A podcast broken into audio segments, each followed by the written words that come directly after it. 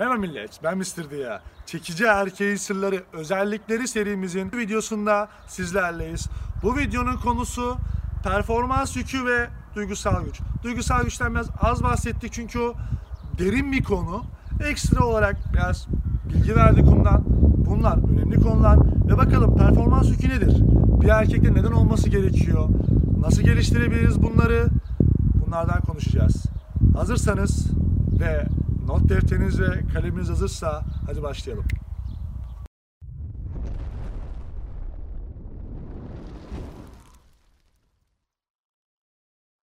Performans yükünden kastım ne?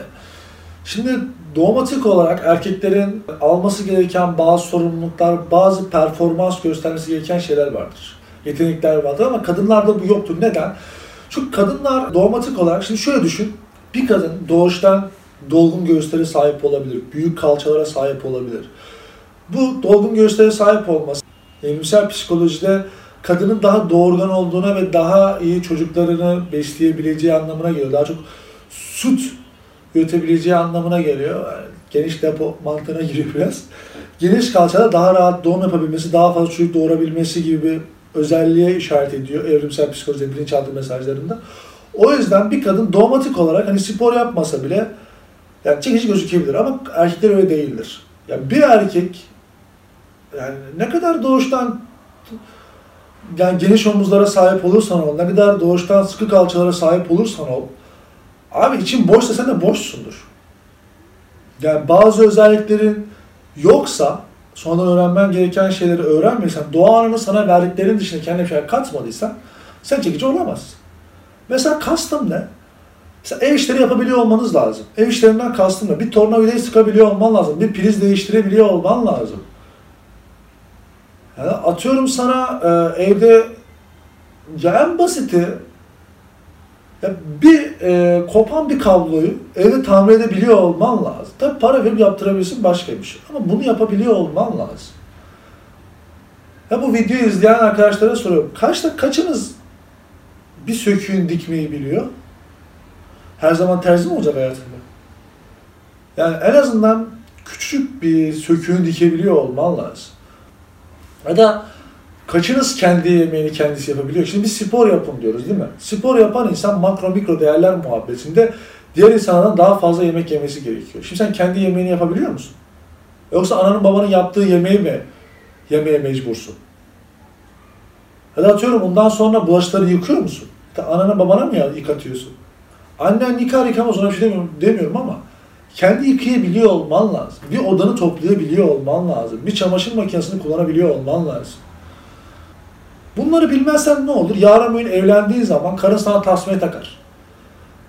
Yani düşünsene e, seni kullanabilir. Mesela atıyorum sana herhangi bir şey karşısında tartıştığın zaman sana sinirlendim bugün yemek yapmıyorum aç diyebilir. Ne yapacaksın? Yemek yapmayı da bunu dışarıdan söyleyeceksin. Sağlıksız besleneceksin.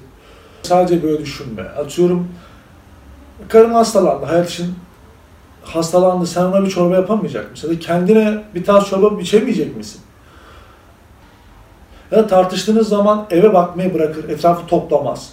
Sana muhtaç kalırsın. Ya da atıyorum çamaşırlarını yıkamaz. Sen yıkamak zorunda kalacaksın. Yıkayamayacak mısın? Ona muhtaç mı kalacaksın? Üzgünüm, birçok erkek bu konuda sınıfta kalıyor. Karısının kuklası oluyor. Aman şuna sesimi çıkartmayayım, beni aç bırakır. Aman şunu yapmayayım, etrafı toplamaz. Aman şunu yapmayayım, şu olur. Birçok erkek sırf bunun yüzünden e, berbat giden ilişkisini bitiremiyor. Yani bu sevgililerde de, beraber yaşayan sevgililerde de aslında bu bir geçerli bir muhabbet ama daha çok evliliklerde boşanamamasının sebebi niye? Erkek şunu düşünüyor. Ulan şimdi bu karıyı boşasam, yenisini alsam daha kötü de olabilir. Yani elimdekine sesimi çıkartmayayım şimdilik. Hani körü körüne aşık olması ve karısının manipülasyon yapıp sürekli kötü davranmasının bir tarafına bırakıyorum ama şimdi kendi işini yapamayan erkek bir kadına her zaman bağımlı kalır. E bu durumda sen sevgili de olsa, eşin de olsa o kadın senin karın değil, sevgilin değil, üvey annen olacak. Bir erkek olarak çok itici gözükeceksin. Sonra sen bunları yapamayan bir erkek olarak karın sana bir ara boynuz takacak. sen de oturup ağlayacaksın. Üzgünüm.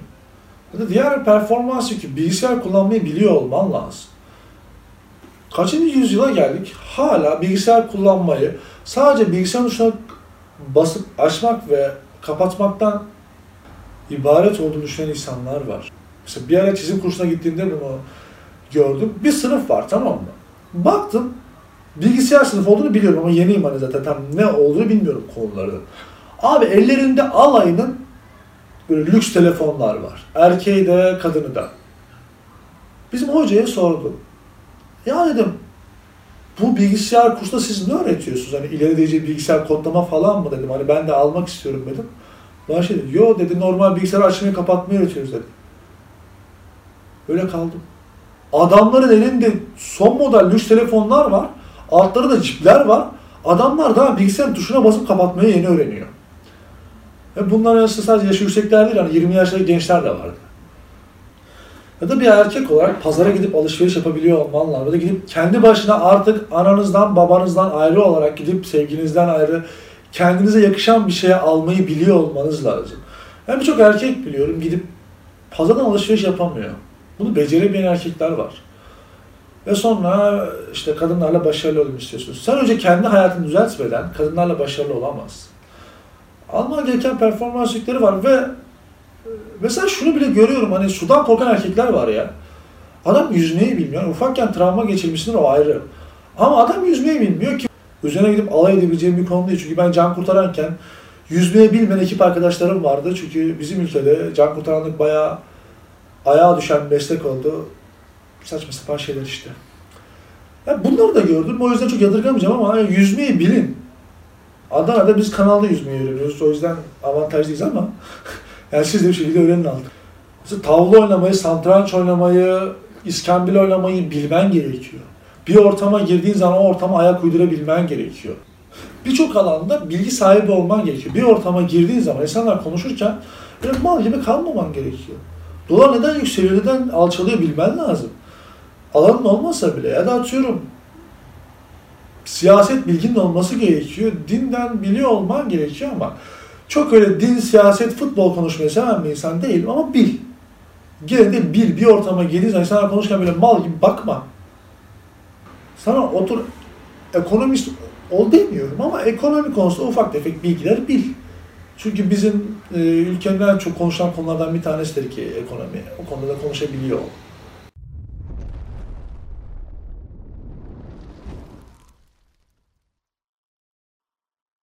Ve aslında biraz duygusal güce giriyor aslında ama yine alınması gereken performans yükü. İnsanlar nedeni umursamamalısın.